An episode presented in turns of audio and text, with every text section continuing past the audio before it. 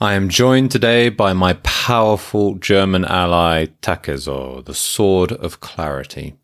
We discuss travel, living abroad, taking action, and using that action as a catalyst to find your purpose.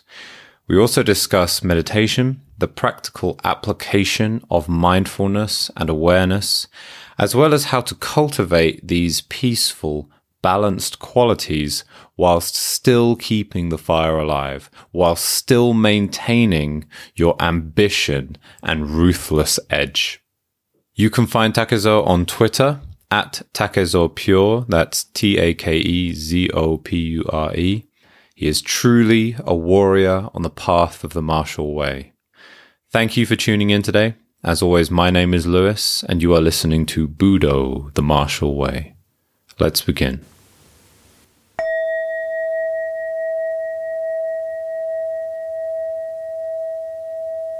Takezo, thank you again for joining me today. We always we always do have really good conversations. Last time I spoke to you actually was when I was in uh was it was I was sat in the hotel quarantine, just arrived back in Japan.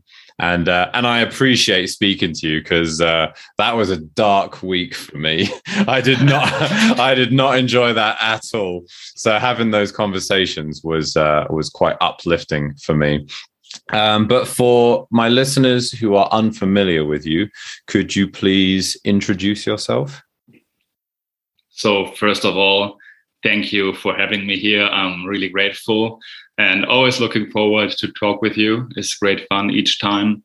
So, um, I'm Takezo. I'm from Germany. And um, yeah, I started out getting kind of like squeezed through school and I was like, how to say, very anti everything and had a lot of anger and aggression in me. I think you can very well relate to that. Yes, yeah, yes. Mm, but I, I made it through and um, I even made it through university.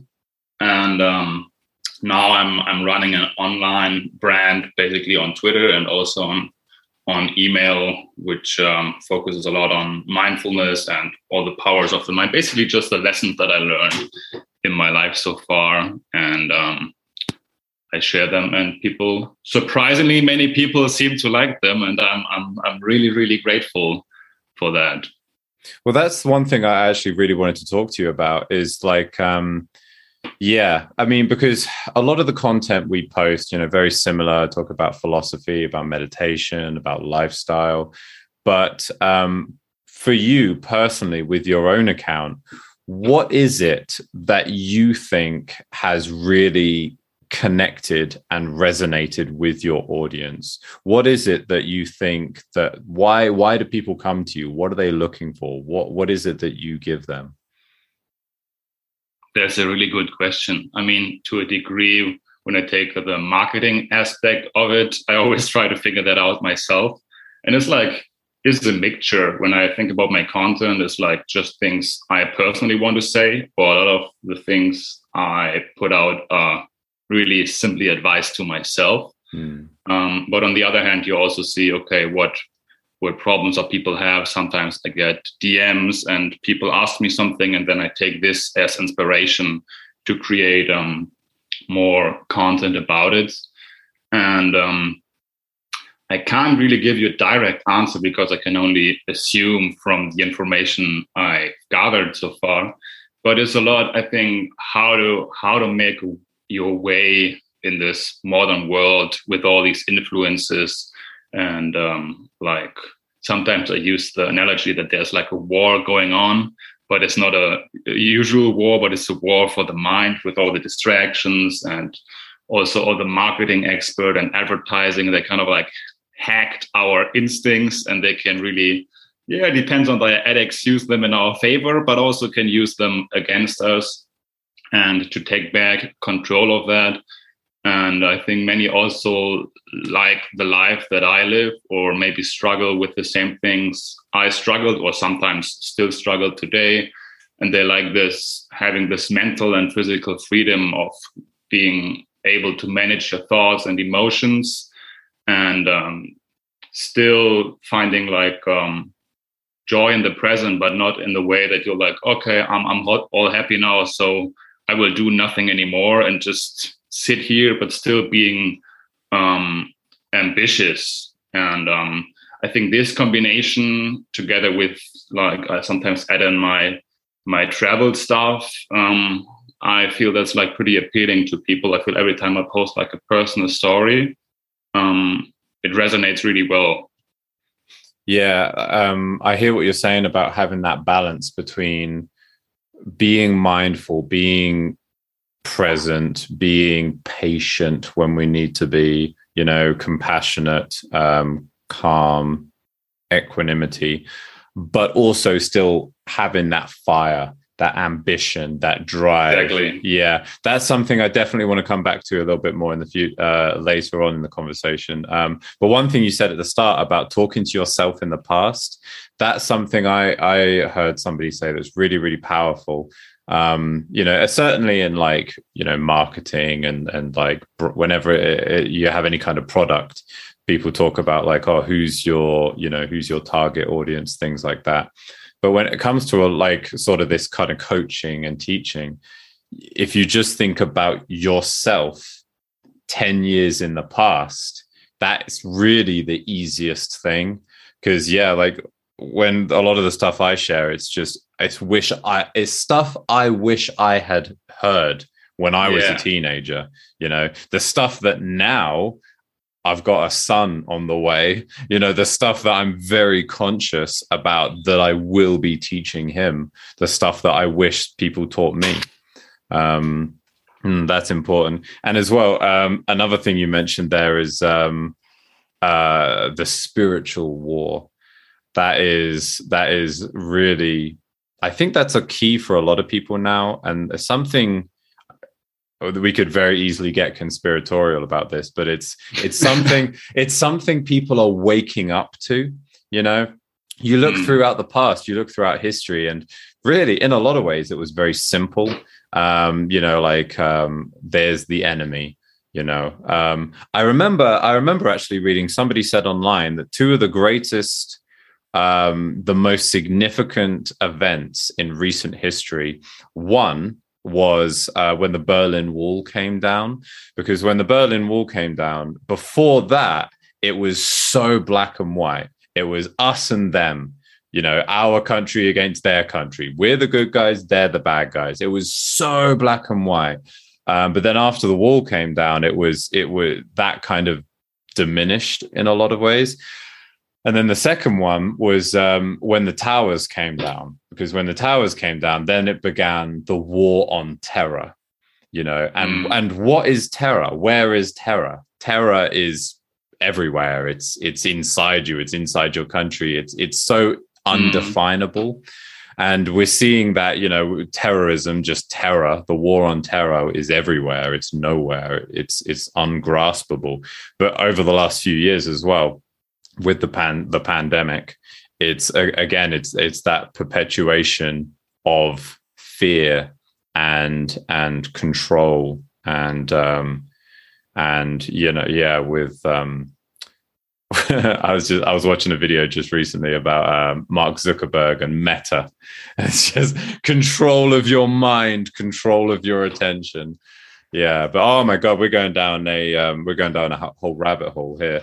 So um, you were talking about the things you've learned, um, and again, that's something I wanted to ask you because I, I, look through your feed and I look through the things you post, and so much of it resonates me uh, with Stoic philosophy, Zen philosophy. You know, a lot of it is very clear influences. But where did this come from? Where did you pick up your influences? Where how did you develop your philosophy and your outlook on life? Mm, i think they're like i think always when you have like your personal philosophy is like you take the philosophy from from someone else or like a grand philosophy and sometimes even many different ones and then you mix them together put your own experience in it and then you get your unique spin on it and um, you also some things you just put to the test right there are some beliefs that sound really great in theory to me and um, then later, as I move on with life, I'm like, no, okay, maybe this is not so true anymore. Maybe it was true and is true for some people in some stages of their life. Um, but as you mentioned, I'm also heavily influenced by basically three things, and it's like um, Stoicism, Buddhism, and Taoism. Where you can already say like that Taoism leads to Zen, as like when you go back into the history, yeah, they're like closely um, closely related. And I think it all started with like um, reading a book from Thich Nhat Hanh. Like mm. um, he was definitely one of the greatest influences and who started this journey for me. And but it's still because his lesson, his message is so simple, but being so simple is very deep on the on at the same time. And so I also really like to go go back to to his works from from time to time. But I think it's really these three um, schools of thought, or however you want to call it, um, that uh, had a, had the greatest influence on me. And I think, yeah, my whole thinking is a big mixture of that. Also, some psych- psychology, neuroscience stuff. Even though I couldn't not like really nail it down to a specific person there, but I read some books. The work of Daniel Kahneman was really interesting. Um, and I really, oh, I forgot the name, but um, like a lot of Jewish psychologists that are like really interesting research. I think, and yeah, I think my philosophy is like a combination of all of these. Nice. Yeah. You, it reminds me immediately of the Bruce Lee quote that something along the lines of um, take what works disregard what doesn't and add what is uniquely your own. Now, of course, he was talking about martial arts when he said that, but that completely applies to philosophy as well, to to your outlook on life. You know, um, that to, nails it basically. Exactly, exactly, and everybody has their own specific um, experience. Like you mentioned briefly, you mentioned about um, Buddhism, Zen, uh, the Tao. And absolutely, like for for those who are unfamiliar, um, I learned this when I read um, The Way of Zen um, by Alan Watts. Unbelievable book, which really details fantastically Buddhism, the Tao, and Zen, which is basically the combination of the two. Because you had Buddhism, yeah. which which originated in India, then that moved up into China. You have like um, Bodhidharma, who was a famous monk who who was thought to be from somewhere around India, went up to China, um, and then Buddhism mixed with Taoism, which was already up there. Um, and then you have monks from Japan, uh, my personal favorite, Dogen Zenji, who they went to China to learn Buddhism. They felt like, oh, the Buddhism we have here in Japan isn't good enough. So they went to China and the Buddhism they learned there, because they call it Zen Buddhism, Zen Buddhism, but that doesn't do it justice because it is as Buddhist as it is Taoist. Really, it should be called Zen Buddhist Taoism to be more yeah more, that, yeah yeah so anybody that has um anybody that enjoys zen buddhism you, yeah you have to understand the tao as well uh, it's inseparable. Interesting, you mentioned Thich Nhat Hanh as well. Um, I just this earlier today, uh, one of my students, Keiko-san, she is a spiritual teacher here in uh, in Japan, and we study together the work of Thich Nhat Hanh. Um, each week, I see her, and she gives me like a passage from Thich Nhat Hanh, and he uses a lot of um, you know, like those short kind of mantras um, mm. that are really, really powerful, like really short, really direct. And yeah, I feel certainly um, it's interesting. It's interesting. I mean, like, because you said before about like, like myself, you know, you had like a lot of anger, um, a lot of darkness growing up, you know, those teenage years. Um, I know exactly what you mean. And I'm sure a lot of people listening will really resonate with, with that. But what was it that put you on the path of the light. What, what was that uh, that turning point? Was there any turning point that you can kind of point back to where you could really see your life change direction? Absolutely. and it was when I got out of school. That was wow. like it felt like rebirth, honestly, um, because I was always like kind of the bad guy in in school. I also um, got kicked out of one school and then went to another one. And um, I actually in Germany we have like ten years of school, and then you could get one degree, and then you can take another three years and get like the the highest degree, so to speak, from. And I I wanted to to quit after ten because I was like so pissed off with school and I didn't like it.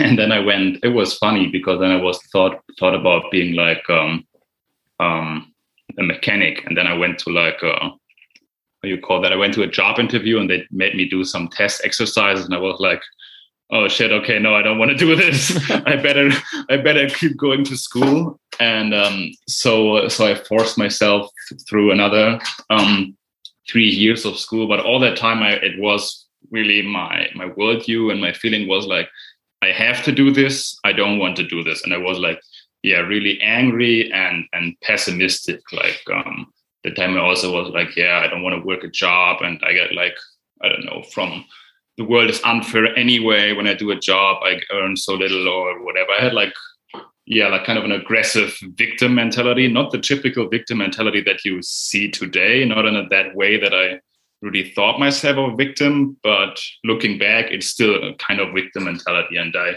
really had this negative outlook. Nothing made sense. And there was really nothing I wanted to do. And all the things I had to do took so much space that I only focused on the on the resistance, on the on the opposition. And as you can imagine, um, this was not a fun time. And it's funny because at that time I felt um, very unhappy, but I was like a really aggressive person. When I look at me now, I'm very happy or pretty happy. Like mm. you have bad days like everyone, but I'm I'm not aggressive at all anymore. Maybe sometimes in the gym or when I attack business goals or whatever, like but it's like completely outlet. different. Yeah. Mm-hmm. Um, but getting back to the point, when I got out of school, then I was free. And before it was always, you have to do X, Y, Z. And um, my parents were, I'm really grateful for them. They said, after school, you can do whatever you want, but you have to do something. Mm. Like you will not like mm, how say that? You, you will not screw around and like just do nothing and be idle. You have to do something, but you can you, you get to choose what you do. And then I was like kind of like yeah, put on my button was like yeah, fuck. That kind of makes sense, right? Can't, yeah. can't really argue against that. And then I was like, yeah, what the fuck do I even want to do? And then I had they kind of like took away from me that excuse that I could find myself in that opposing role because I couldn't say anymore like, oh yeah, this is bad. I don't want to do it because there was nothing like I had the, the complete choice and I was like, ah, yeah, damn it. And so I had to, I had to become, I think you call this proactive, if I mm. use the word right here. And um, instead of reacting, I had to, I had to act by myself. And then it got me thinking like, yo, wow, I have no clue what I want to do, but okay, I got to do something. And this is basically still one of the greatest advice. Like if you don't know what to do, yeah, stop stop thinking, stop being in your head, just do something, and yeah. then you will you will find out on the way. You will never um, find the answer just thinking about it. Yeah, or by being like, oh, like maybe someone listening has a job they don't like so much or whatever, and they're only in this um opposing and seeing how bad it is. But yeah you have to really be proactive and and try new things even if they can be um make you make you anxious or make you afraid at times and can be like take a dive into the unknown right? I really like the saying that people prefer a known pain over the unknown. Mm. and um, see this a lot right? People staying in unhappy relationships or works uh, jobs they don't like and stuff like this. But these this unknown is so scary that they rather stay um, with what they know. But to get back to i'm really making a far stretch here. Oh yeah this is good um, this is um, good. um, then i was out of school and then i got a bit i don't know how it was let's call it luck i think a friend to me recommended me some some self improvement stuff, which also really really helped getting like a positive outlook, doing things. And then I was like, okay, I have no idea what I want to do, so um, why not just see the world? Like um, I had a friend I met at the supermarket. I met a friend from school I haven't seen in a while, and was talking with him. He said like, yeah, I've been to Thailand and it's like so amazing there super cool i loved it there and i want to he actually wanted to to move there and live there. In the end he didn't most don't because mm-hmm. reality is a different thing but that's another topic. Um, so i had this in my mind that was like yeah okay why not? And then i decided to travel and um, i was really i had not not a specific specifically wanted to go to. And then i ended up going to india mm. um, just because I found like a work and travel opportunity there. Never thought about going to India before, and so um, I had like a job there for one month. Took book a one way ticket, and then I flew there. Before I worked a little bit, saved up some money um, to to embark on the journey. And then I booked the one way ticket. Was in India, and then when I was there, I basically looked up on the like there's this app Skyscanner where you can check the cheapest flights. Yeah, yeah. And I just checked which country does the cheapest flight go, and it said Malaysia, and I was like, "What is Malaysia? I don't know this country." and then I typed into Google Malaysia, and like, yeah, okay, that looks cool. I'm just gonna go there. And from there, and I went on, eventually making it to Thailand. What was my kind of like target because my friend told me about it, mm. and um, traveling Asia, learning tons of things.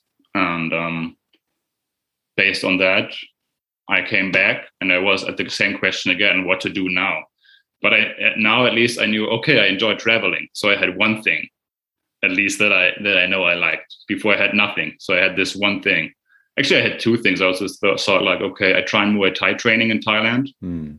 Mm, I just saw. I didn't knew about Muay. I didn't know anything. I've never done uh, martial no it's not true i've done some jiu-jitsu as like i don't know six year olds or whatever mm. so i don't count that but um i saw a muay thai fight then i was like oh fuck man this looks so cool and then i was like okay i'm, I'm going i'm going to try this and i went into a muay thai gym there and yeah it was a bit like I had, of course, no technique. Like I was looking like a fool. I couldn't even lift my leg properly mm. because I was not flexible to do a proper kick.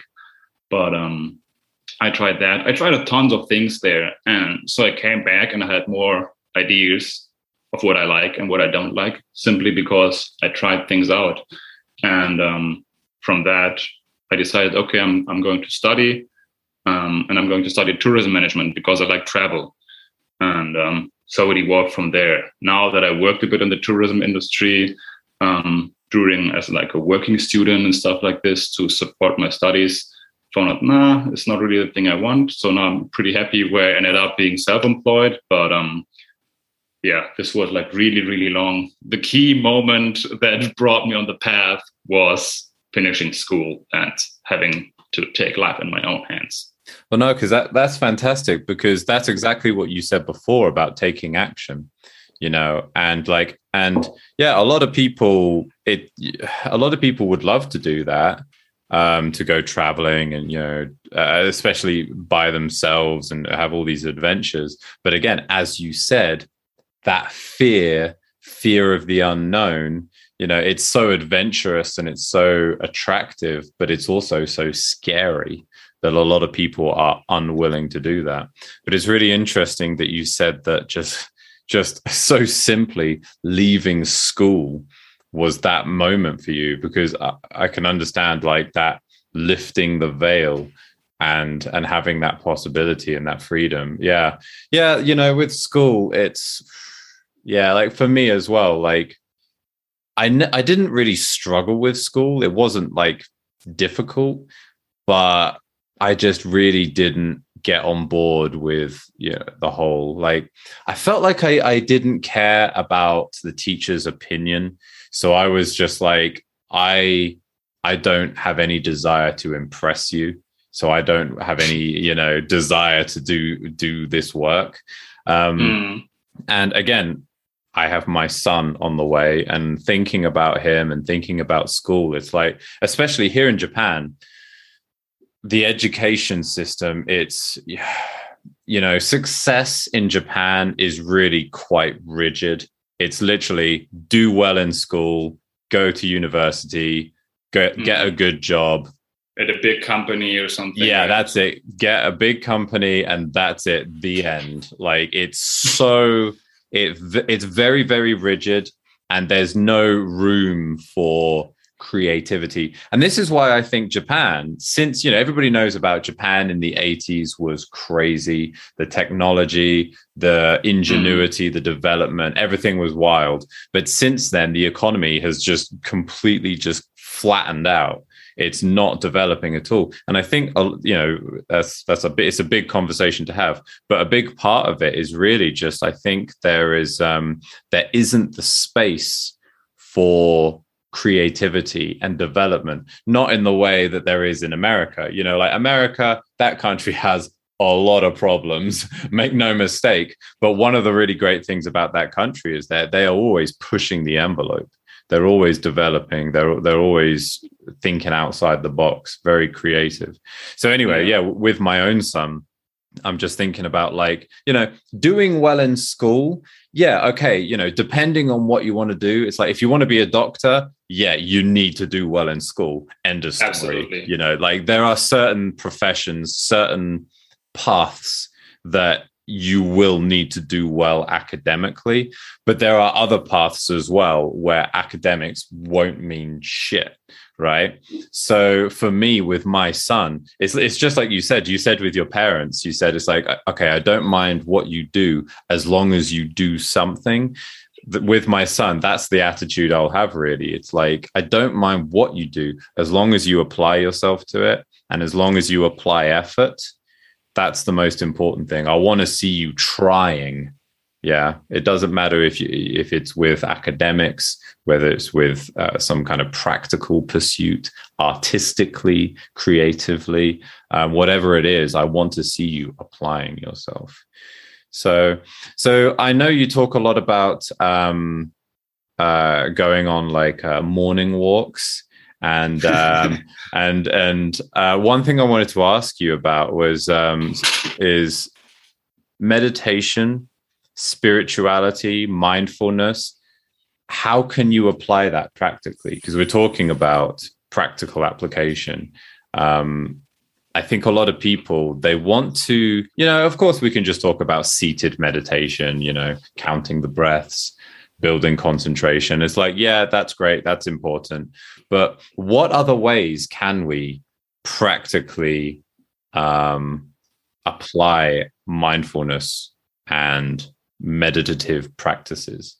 Yeah, absolutely love this question because it's, it's also something um, I wrote in my book, and I like to make a comparison um, to to martial arts because when you're in martial arts gyms, you sometimes see people that are like really killing it at the gym. Like they're really good in sparring, they're really good on on the on the heavy bag, they have great technique and everything. But then they go and fight, and suddenly they are a different person. It's like we think like they go there and crush it, and suddenly you're like, whoa, what what what happened? It's like not the same person I see anymore. And um, I made the analogy that meditation is is like the gym, like seated meditation. Mm. To make hmm. this clear, like seated formal meditation is like like going to the to the gym. You, you, practice and you need to go to the gym to stand in the ring because without the training it will be hard to keep up with people who are in the gym. But um, you're not meditating to to sit on your cushion. Like you're at least i'm not meditating to sit on the cushion. I'm meditating for life. And um, you don't want to be the person who like uh, does all well on the cushion, but then forgets everything when it comes when it comes to to real life, right? When you like you you get deep meditation session, sessions, but then you like have no control over your emotions when you get triggered somewhere or something. That that's not um, that's not the goal of it. And there's someone who never meditated but is in control of that will be, in my opinion, be ahead of you in terms of the practice, even though they never practice meditation. So, um, with that said, like basically every moment is an opportunity to practice meditation. Mm.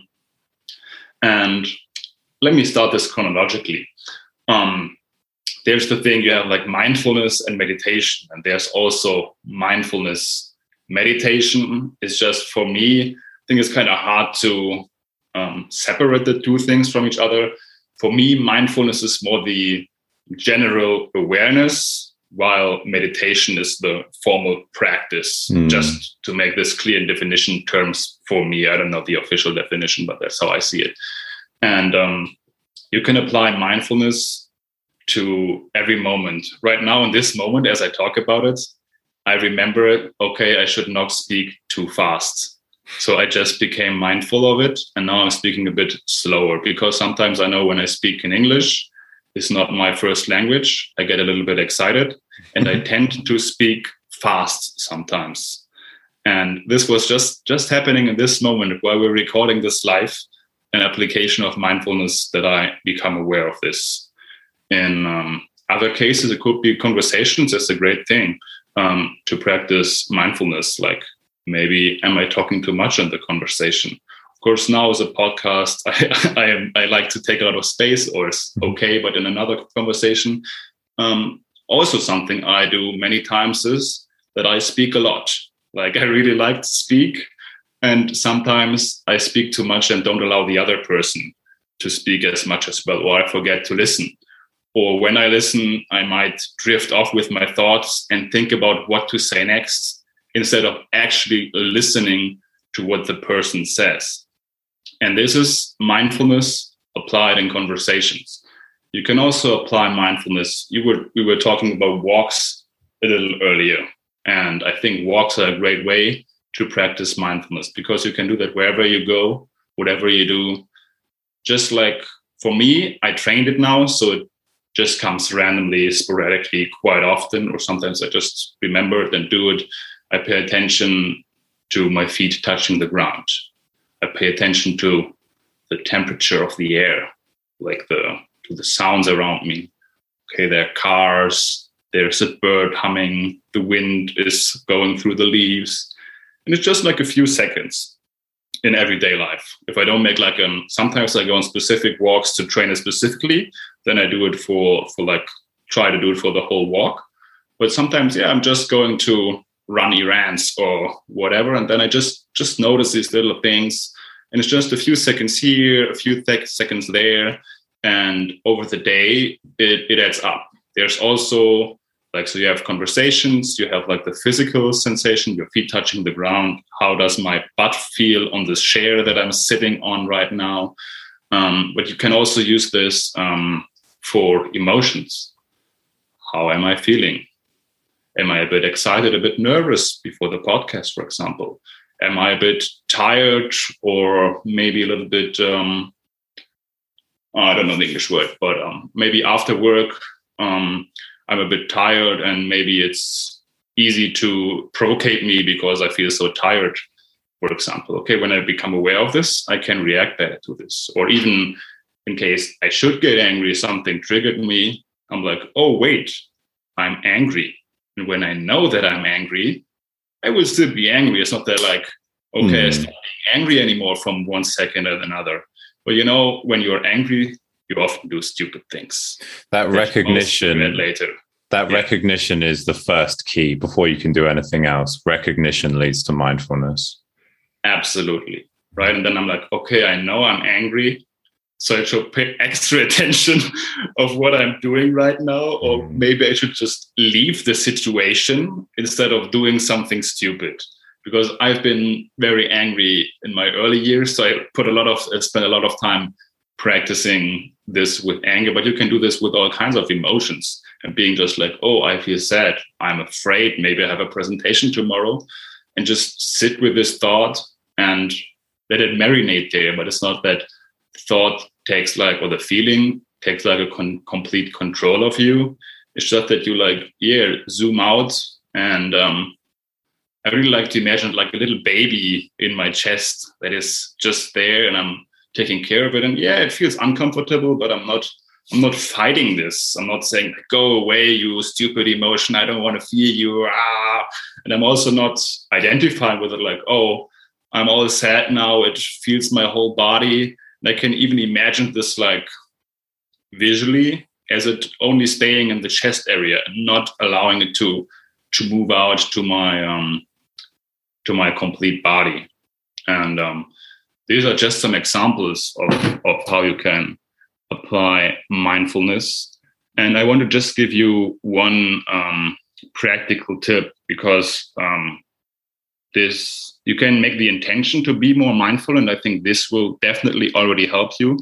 But one practical tip I used to do for a long time was to set myself triggers to practice mindfulness. And um, so you have something that, of course, quite often in your daily life, and every time you encounter it, you will use it as a reminder to practice mindfulness. Mm. So some people say you should install a clock on your phone, like a bell that rings every hour or something. I never did this. What I did was I took um, red lights. Every time you stop on a red light, it's usually something people don't like. It's like, oh, I have to stop. Damn, red light is stopping me. But now this, so to speak, negative red light turns into something positive because it's a reminder and it's an opportunity to practice mindfulness. So every time I stopped at a red light, I would ask myself, how do I feel? Am I in a rush? Maybe because sometimes when you're in a rush, you get extra pissed off by the red light, right? And then you're like, oh yeah, wait, I'm I'm in a rush, I'm I'm stressed, and I just become aware of it. And if, if it's all fine, I'm like, oh well, I'm I'm really happy. I'm really looking forward to go to this friend I'm going to meet. I'm on the way on to to go to him or um, how's the quality of the air? Oh yeah maybe i think it will rain later today and oh there's a wind blowing. It feels cool to feel this wind on my skin. It's just like you can make up all the questions you want but like just take this few seconds or minutes that you're on the red light to just check in on yourself and do this with every red light. And it's really you don't lose any time right? Mm. Because you have to wait at the red light anyway. And instead of looking at your phone or being pissed off, just take it to practice a little mindfulness.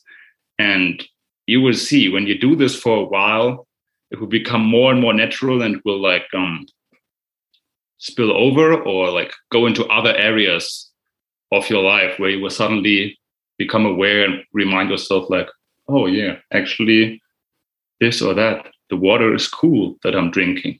Mm-hmm. It's that micro meditation, isn't it? It's just that little. Oh, that's a cool word. Yeah. Yeah. Um, yeah. Um, it's so funny because, y- like you said before about the, um, you know, you get some people who they can really maybe cultivate a lot of Zen on the cushion.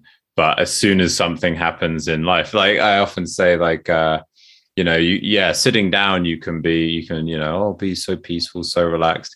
Then you go to a coffee shop and uh, you sit down and someone walks past and they bump into you and they spill coffee all over you. And you're like oh damn it. What are you doing? You oh no my shirt is oh it's ruined. And you know suddenly where is that zen? Where is that now? It's gone. Where is yeah. it you know um yeah there is a quote from uh shinzen young uh, he said that he talks about the depth and the breadth of meditation. He says we need to we need to deepen our meditation in that we need to you know um, deepen our concentration, deepen our awareness, our clarity. But that's so that's the depth of the meditation. But then the breadth of the meditation comes in being able to apply that in increasingly challenging situations. So, sitting on the cushion, that seated meditation, which is vital, which is irreplaceable, that is yeah. meditation in its purest form. So, then when you go up from there, it's like, okay, so we, so this is what I always say to people is that everything you practice on the cushion, everything you practice on the cushion, you will eventually be able to apply in your whole life but you start on the cushion but then okay so what's what's one step up from the cushion maybe uh, i don't know tying your shoelaces or uh, you're in the shower um, uh, you know or you're washing the dishes these kind of activities where you don't really need to think too much about it you know you're washing the dishes you apply those same meditative qualities.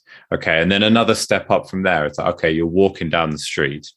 Again, you don't need to think too much. Maybe it's a busy street. You have to watch out for people. It's a little bit more complex. And then you go up and up and up. And like you said, eventually, like in sparring, in fighting, in competition, you know, that's a challenging situation. But if you can again work your way up and take all those meditative meditative qualities and techniques and you can work all the way up to when you're fighting someone you're getting punched in the face then you have the breadth and the depth of meditation so yeah that's uh it takes time it takes practice but you, 100% yes mm-hmm, mm-hmm. So one thing I wanted to ask you, and this you mentioned this right back at the start, and this is something I want to go back to. This is this is I think something that's really important. Something I've been thinking and I've been discussing with people a lot recently is um, so for me um, in my history, my experience. Uh, as we've mentioned before, I started out, yeah, angry teenager. Then I started practicing martial arts, and you know that tempered me in a lot of ways and gave me a lot of focus. Um, and then, you know, going on, I had my military experience, and you know that gave me a lot of confidence, a lot of discipline. Um, but then the thing I've been focusing on more recently over the last three, four, five years is um, that meditation, spirituality, philosophy, religion, and that has given me a lot of a lot more clarity a lot more patience a lot more compassion. But like we said before it's you want to have that clarity you want to have that compassion you want to have that patience but you don't want to lose that edge you don't want to lose that that fire that ambition you know you don't just want to switch off so, what do, what does that mean to you about balancing those the yin and the yang, the strength and the gentleness? How how do you go about doing that? Ah, this is a really interesting question, and I'm also keen to hear more about your thoughts on that. But um, I can start. Um, so when I think about it, right now to me comes a thought about distilling I don't mm. know. I mm. never thought about it before, but just in this second, it comes to me. Um, because when I look at my own life, I feel like, yeah, I have this ambition, but I have all these these other things that were like dragging me down and interfering with maybe my my um my pure goal. So, for example, I want to achieve something like maybe make money or whatever, and um, but on the way there, I also want to avoid being read. Maybe I have to go on a sales call or sorry. make a presentation. S- sorry, can I just interrupt you one second? Yes. My wife is at the door and she's struggling to get in. I'll be yeah, right no back. Worries. One second. No worries. so sorry. To take now is all good. Like I also have here. The dog is like a really young dog, and I think she's like lacking attention. I don't know. Mm wondering where uh, wondering where parents are. Mm. Yeah, exactly. So sorry, okay. you were saying. Um, how should we resume? I, have kind of so forgot where we you were, were saying about distilling. Ah, yes. Mm. No, give me a second. I have to catch my thought again. You were saying about uh, ah. if you want to like if you're focusing on making money or work. Ah, yes. So um, if I'm focusing on a goal, I have my my energy input that is moving me there. So I want to make money, and maybe I have to do some presentations or go on sales calls or whatever. But what would be stopping me, because my goal is not only to make money, is also to avoid being rejected, fear of failure, or or all these things. They get they get mixed mixed in into that goal. And maybe my goal is not to make money, but just to impress other people or whatever. And so I have this goal, which I would call like, yeah, make money is like a really simple example, but like, let's keep it with this make money. But in reality, it's like, okay, I want to make money and also don't want to be rejected, but also impress people and increase my self worth. And also at the same time, not hurt my self esteem. And so I have like so many different things mixed into this one goal that is like yes I have might have this this raw power that i'm like yeah i want it so bad that brings me forward to it but i have also all these um these brakes on or all these weights i i carry with me that um that bring me away from the or that drag me down on my way and maybe even the goal is not mine like um there's something i got a lot from the psychology stuff I read, I mentioned earlier that there were like many experiments that people really want only what other people want. Mm. Like is they are so crazy experiments that it's really like I mean you just look at trends, right? Yeah. Like um, what hairstyle some people wore 10 years ago, like you look super uncool, uncool now, but um you know, someone starts it and then everybody and suddenly I found it in myself when I look at old pictures, I'm thinking like this doesn't look beautiful. But mm-hmm. I was finding it beautiful before. And it's not because I changed it, it's because the trend changed with style and stuff like this. Maybe in some aspect I would say, okay, I changed. But in um, regarding like beauty and style trends, I know it's not I who changed. It's just the trend who changed. Yeah. And with it, my um, preferences. And this is really interesting because I'm like, wow, now I want this. Now I find this attractive but it's it's not I who determined that. It's some I don't know. It's not some some person, or I believe not. Maybe if we want to get conspiracy here, no. But um, so to distill, okay, what are really my goals, or maybe come a bit. I think it will be really hard to say what is like really your unique own goal because there's like so much conditioning and culture going on that it will be really hard to get to the ground of that. But to get closer, to what you really want.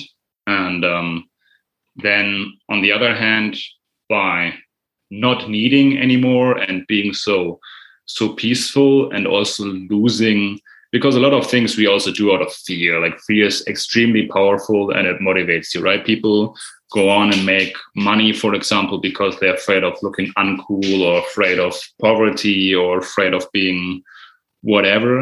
Um, and that is a strong driver.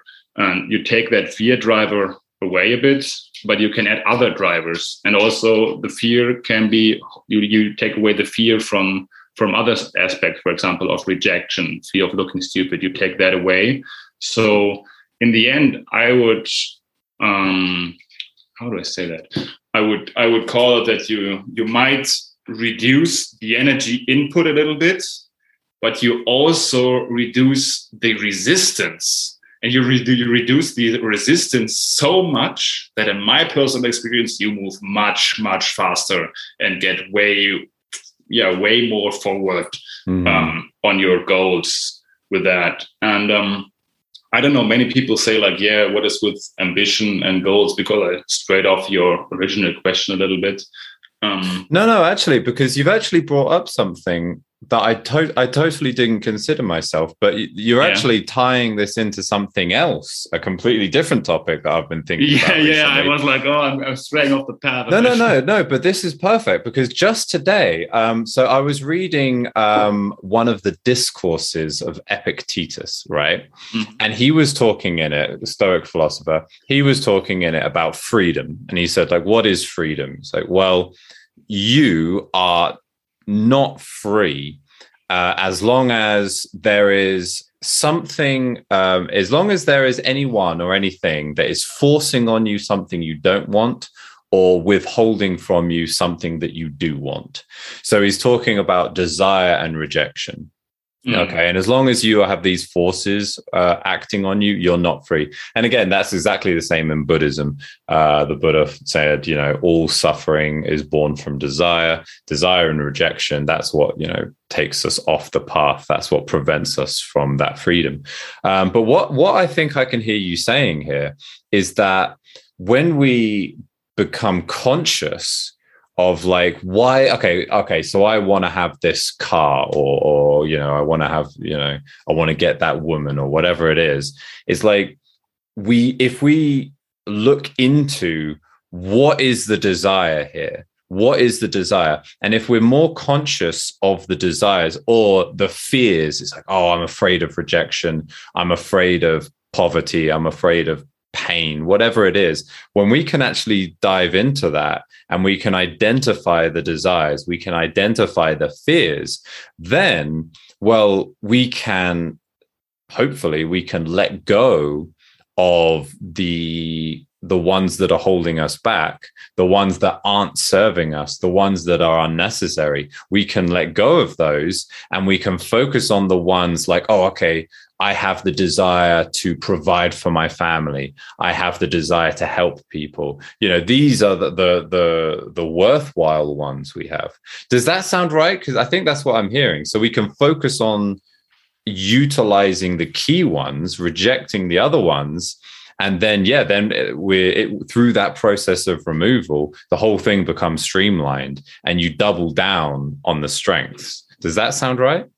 Yes, exactly. That's that's a thing, and um, yeah, also taking like taking all the parts that are holding you back out, identifying your true goals. But even on your true goals, there's like still this yeah, what what um like this reminds me now we're talking about Epictetus, and there's also um, uh, I'm paraphrasing here, but there's a quote from him where he says like um, whatever your goal is, you have to be aware of what it entails. So if you mm. want to be a boxer, it will entail like hard training, sweat, blood, tears, pain, all all that. And it's like, um, do you really want to be a boxer, or do you just want the want the glory and, yeah. and have that big belt around around your uh, around your belly? And um, when you're clear, then you also it helps to let go of some goals that you might not want. It's like, yeah, do I really want that? Do I'm really wanting to sacrifice this for that? Because I think many people also, or I at least I did it, went for a goal and was like, yeah, this is amazing. But then I was like, I was not so much aware of the price I would have mm. to pay. And now I feel I'm like more calculated with my decision. I'm like, because when you know it's on the way it's like oh why can i not make progress on this goal because yeah well you want it but you don't want to pay the price so mm-hmm. you will not get it and you feel stuck but when you're like okay i know what it, what it, what the price is and i'm willing to pay it then i can go it and then the resistance will be um, much less again mm-hmm. and also this whole like um, i like to see it because people think like okay yeah you meditate and you let go of all desires. If that would be so easy like i feel like my desires are still very very strong enough that yeah. i don't worry about losing my ambition because it's still is, is still enough there. But just suppose maybe um the desires go away then it's like even then would you want to do nothing yeah. I mean, for me, this life is is I'm I'm here to to experience and and to to play. And so, with like reducing the importance or the desire and doing meditation and calming down, seeing how small I'm, I am in all the universe, allows me to treat this whole thing, yeah, more like a game. And um, you can still play a game with ambition. Like when I look back, I played some um, some like. Uh, hero fantasy games. I don't know how to call that, but um, where you build like your you get your sword and your armor and you level everything up. This type of game. Uh, when I was young, and, and I was hella ambitious about this game. Like, um, but still, I knew it is a game. Mm. Like, if something happened in the game, I failed that. I was like, whatever, it's a game. I'm still life is good. Like, it's it's only in this computer, and um, if some person or some character in the game was kind of mean or whatever, I didn't took it personally because it's just it's just a game. And if I can can see life in a in a similar way, that gives me a lot of a lot of freedom and detachment from all the negative aspects. But it doesn't take away uh, it doesn't take away my ambition because I'm still I'm still playing to win, right? But I play it for the for the fun of it, and I know well it's, it's just a game. So it's nice. And I also feel that um, when when you win, because we think so often that, oh, once I get this, once I get that.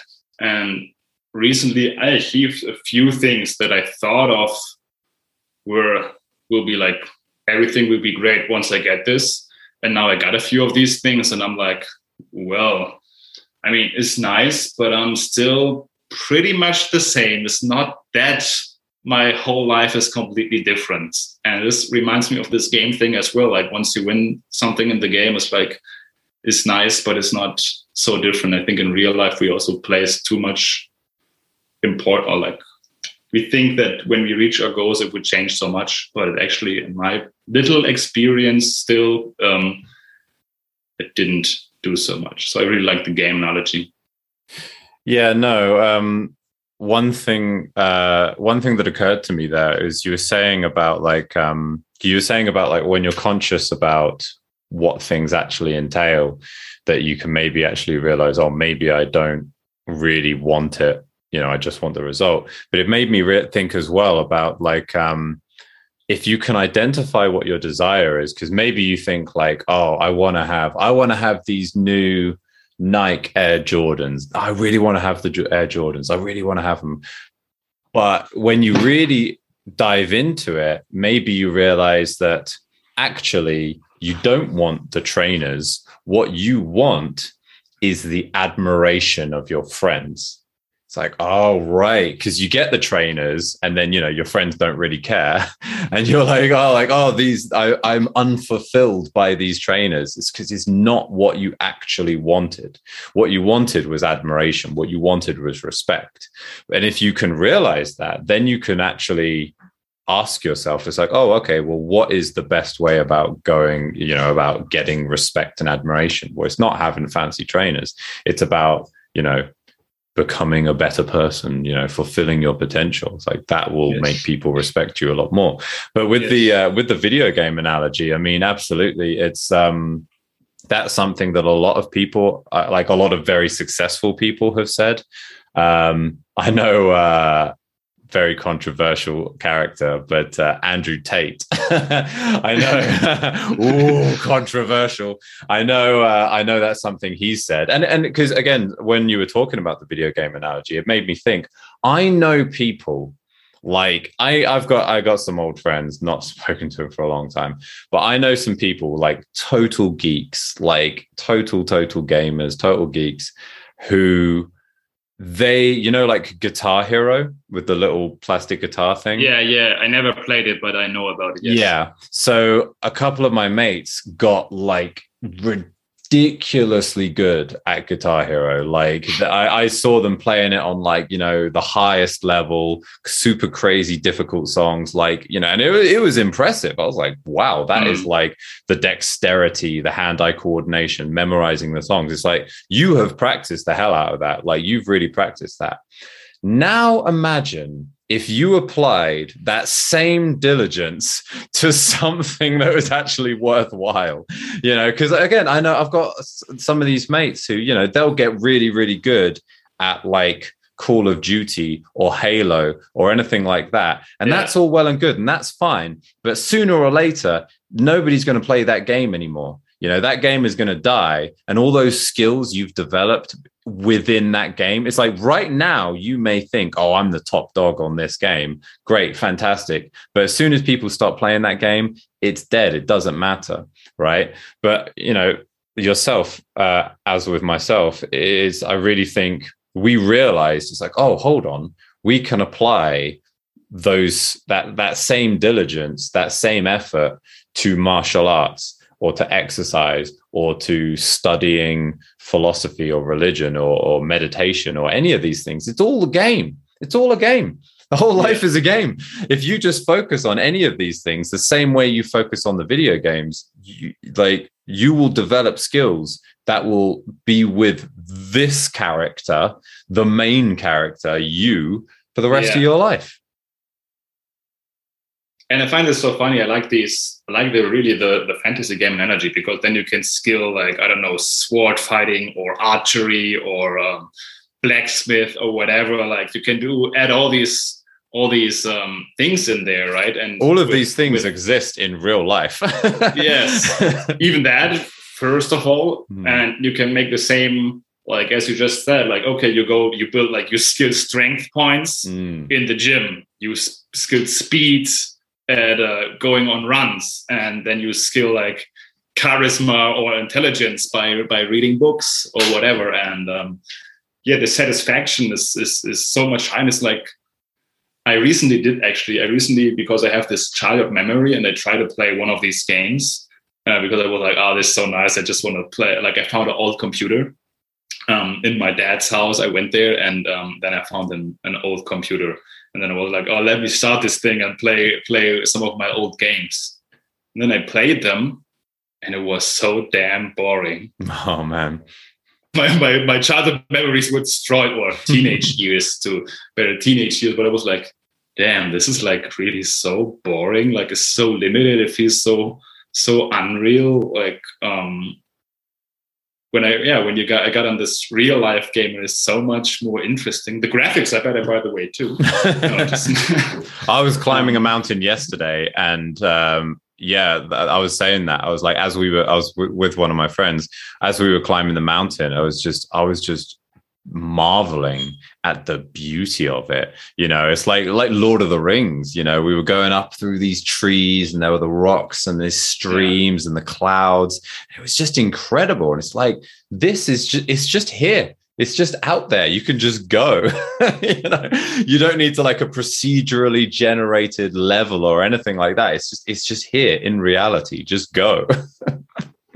Yeah that's absolutely true on that note, um, I don't want people to think that I'm like, oh, video games are trash. They're a complete waste of time. It's like, n- not at all. I mean, you know, like, like, like movies, um, like books. It's, you know, it's, it can be, it's, uh, it's a it's recreation you know um, however you want to enjoy yourself the problem just arises when you just spend 100% of your time focusing on on video games because you know it's like and it's and that, that could be the same for like you know like netflix or or literally anything really. Even even or work.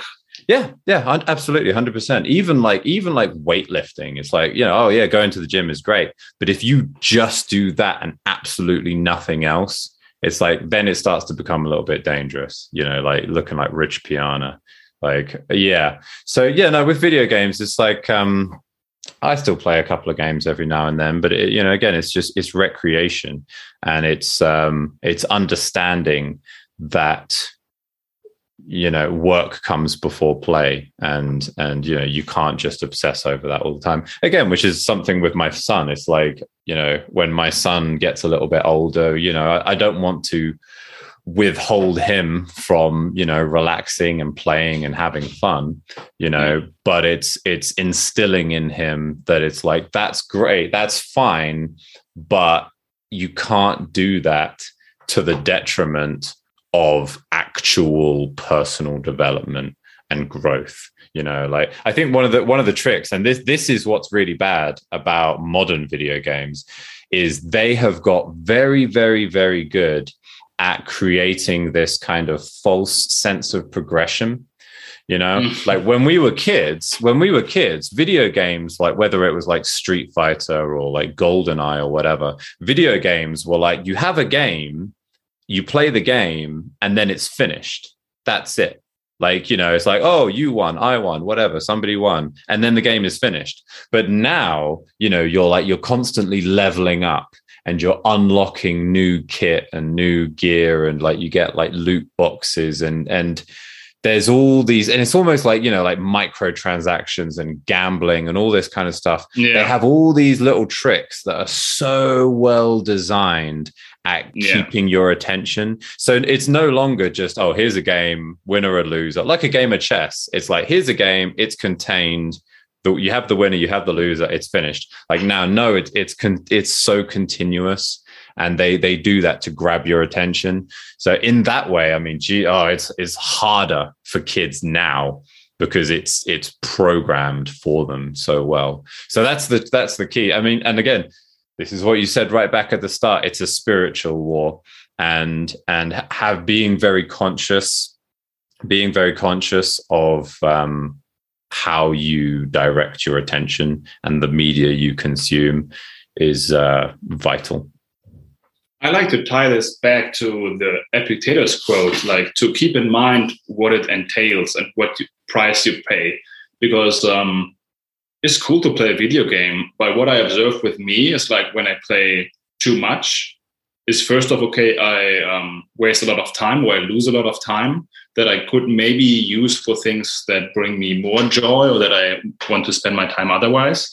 And the second thing is that, and this goes for all the cheap dopamine things like uh, sweets and um, all kind of screens and um, stuff like this is um, is great to enjoy it. Like I like a show of Netflix and I like to eat sweets sometimes, but I know if I eat too many of them or if I watch too long, everything else will become dull. Mm. That's the problem. I know when I spend too much time with technology, I will not enjoy my morning walk anymore.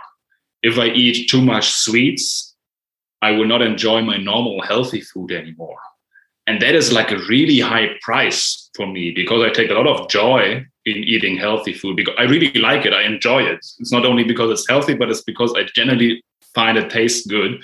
And I also enjoy my workouts, my meditation session, my morning walks. But I know, oh, if I spend too much time with with with these with these technology things or these yeah just call them cheap dopamine things i will not be able to enjoy the other things and when i see of like a, my net joy it's actually decreasing it's like yes it's short term long term thing that everybody's talking about but yeah in that very moment it might it might feel better to eat one more snack or play one more round but actually when i sum it up it's not better. It's, it's a minus. I'm losing, and um, yeah, I find this a good tie-in to that. Yeah. To really, what you do, be aware of what it entails. When you when you drink alcohol, you get your energy on on credits, but you have to mm. pay the bill tomorrow with big interest on it.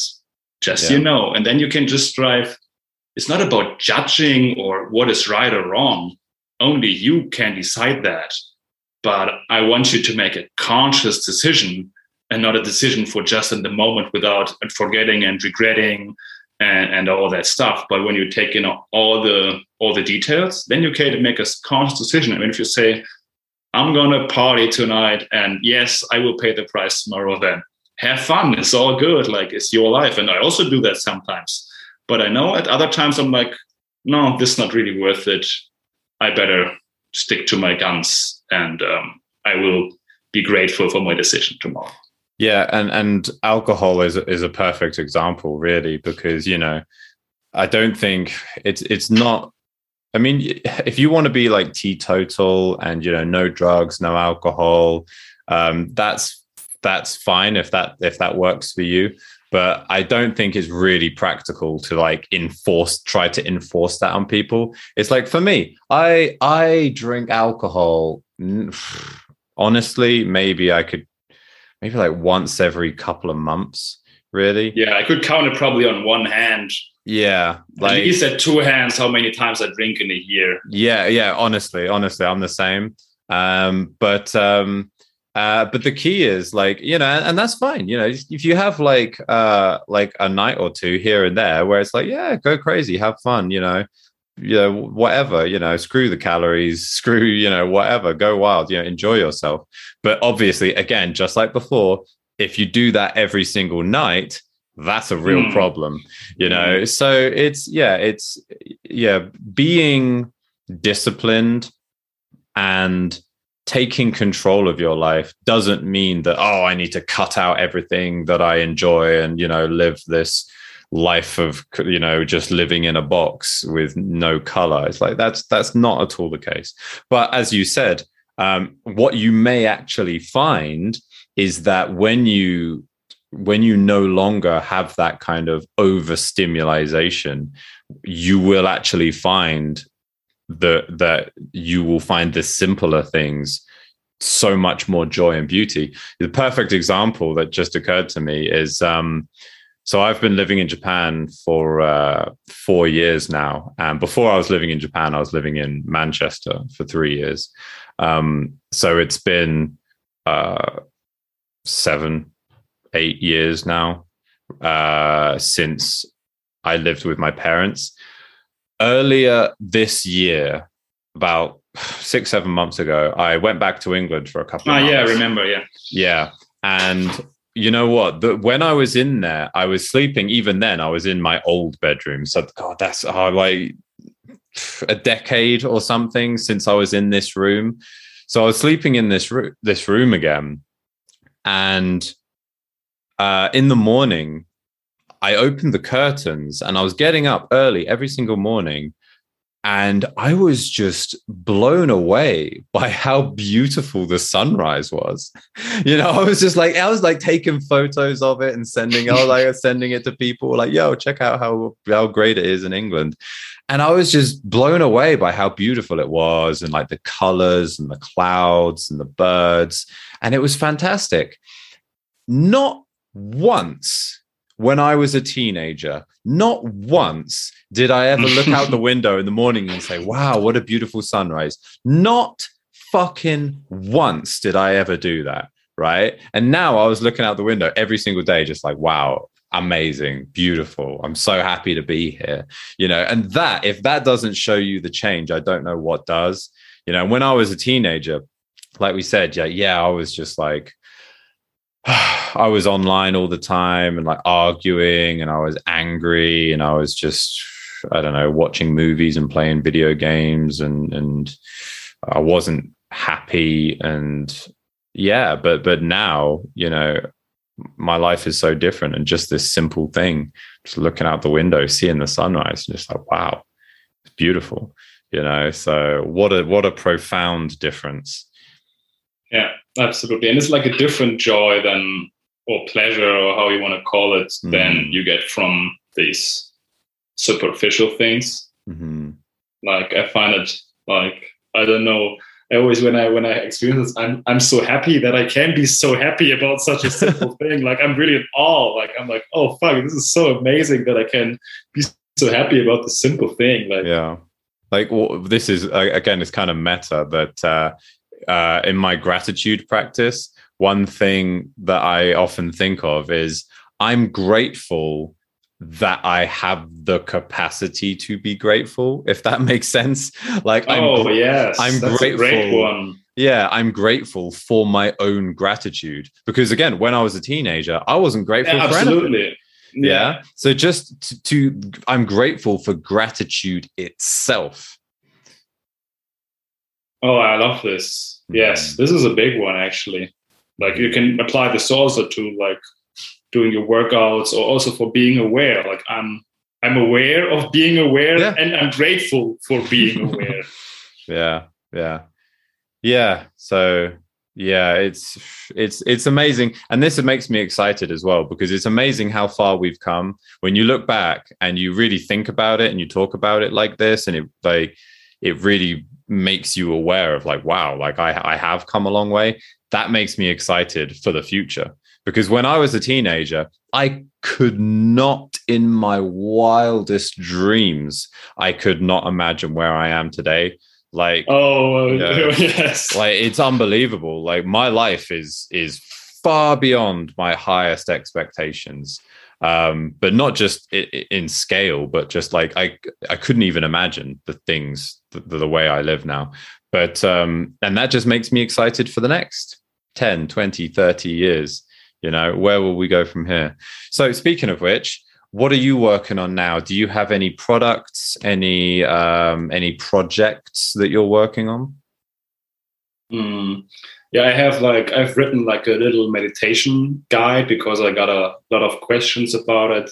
And it's really my attempt to nail down the essence of um, my philosophy of meditation and make it like really practical because i read a lot of books about them and they mix it with religion philosophy and a lot of well not it's related but it's not part of the practice. And so I found this was kind of missing. So I created this really practical piece and I got a lot of great feedback on it. It's called Modern Meditation and it's yeah, a really simple step-by-step intro to get get started with it.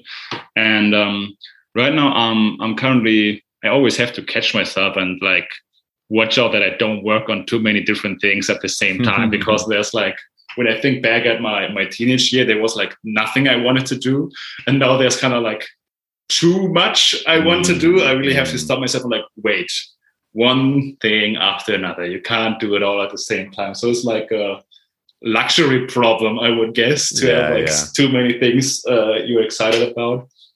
Mm. But currently, I'm just working more on getting the brand higher and um, scaling that. I'm, I'm, I'm um, how do call it? I'm trying myself out with some coaching at the moment Mhm. and see how I like that. It was like pretty spontaneously because people came to me and asked me Mm. about it, which again showed me the power of a personal brand. Where it was Mm. like, wow, I didn't do any advertising. I didn't even have an offer. Mhm. It's just people wanted to do it. And I was like, yeah, well, we can try it. So I'm going to see how that goes and if I want to continue to do it. Well, that's kind of how I got into personal training because uh, with personal training, I was practicing Muay Thai and I just started teaching people, just like my friends and just people I Mm. knew. I was just kind of like, like people were interested, and I was like, yeah, yeah, I can teach you a bit, and like, you know, and and it, and just spontaneously, you start sharing what you know with people, and if and if you, you know, not everybody some people have a lot of, a very high skill but not everybody is a good teacher. So if you if you find it's like i've got the ability and i can effectively communicate that to people then naturally yeah then then you just spontaneously become a tutor or, or a coach or, or an, an instructor.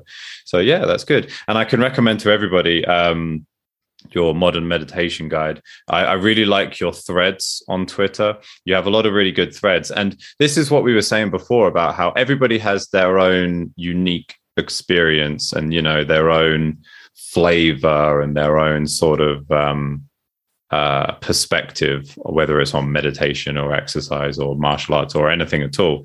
And I think, um, you know, with, with meditation and mindfulness, it's, um, sometimes it can be a little bit difficult if you're if you're reading like an ancient text you know like i love like you know i love dogen zenji and epictetus and all that. But for a lot of people you know may, you know a lot of young modern people that kind of stuff can be a little bit hard to penetrate.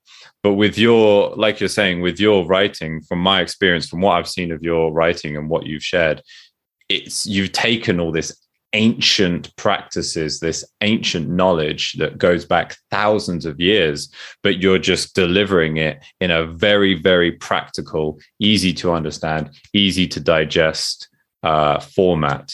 Uh, and that's that's that's why I think you know you've got such a, a successful brand because because people resonate with that and people can people feel it. Yeah, it's basically just me talking to myself, but um, there you can see that I think most of the things in this world we we share across with like most, if not all, I don't know, all all humans, and so it's it's truly also the things that I when I make advice to myself, it usually performs the best. Mm. Yeah, well, it's it's working, so please keep it up. well, thank you very much for our conversation today. I knew this was going to be a good one. I knew it was. We always have a good chat. Um, so yeah, man, one hundred percent. Yeah, I appreciate it very, very much, um, and I'm sure we will do it again in the future. I would love to thank you for having me on, man. It was a blast. Yeah, and as always, you know, next time you're traveling, uh, the the border has just recently, finally, after like two years, the border here in Japan has just opened back up. So when you find yourself here, eventually, let me know and we'll hook up. I was just about to mention when you said the Muay Thai thing that you have to teach me a lesson because um, me and my girlfriend we're actually planning to come to Japan by the end of next year and probably stay for like a longer time. Really? Three, minimum three months. Oh, fantastic! So yeah, like, yeah, yeah, um, yeah. I hope the whole border thing will stay the way it is and they don't come up with some insanity again. But yeah, no, I would, I, I would definitely pay you a visit. No, yeah, that's awesome, man. Yeah, I'm right next to to- Tokyo. I'm on Mount Fuji, Yamanashi. So it's literally just west of Tokyo. Um, so when you get here, like, well, before you get here, let me know, and uh, we're going to set up some good things. One thing that I want to do that I've not done yet, but there's right near here. There's Takigyo, which is, is that? Uh, Takigyo is the uh, you you know this the uh, waterfall meditation. Ah, so there's a place near here that specifically does that uh have like a big waterfall and like it's the guy is like who organizes it it's like you do sort of like a kind of like a small buddhist ritual before you do it and the waters are coming down from mount fuji itself Oh damn! so you- some sacred water so um, i've been waiting to do that with someone so uh you might be Oh. I'll definitely be your oh man. yes oh yes like, and if you do it before, you will have to do it again with me. yeah 100% 100% yeah well again like I was at a waterfall once, hmm. and it's like god damn cold. Like Yeah, I was yeah, really yeah. surprised. It will be like a tough one. Yeah, it'll be cold because there's a few places around here where there's like um, you can like just directly get the water from Mount Fuji, and it because it's you know it's all coming down from like frozen water. So even Yeah. in even in like well some of the most of the water's melted, but like even um, in in the hotter seasons it is freezing cold water. yeah. So uh, it'll be a test, but uh, yeah, again Yeah, yeah. stoicism. I was quite surprised. I was like. I didn't do the meditation, but I was in a waterfall and bathing there in, in Jeju Island, and it was like I was like, damn, nice. how can this? And I went in the sea, and the sea was like super hot compared Mm. to compared to the to the uh, waterfall. It was really surprising. But Yeah, yeah, we would love to do fun. that. Yeah, yeah, yeah. Anyway, we could talk forever. So I'll leave you there. Thank you very much. And Takazo, I will speak to you again very soon. Appreciate you. Thank you.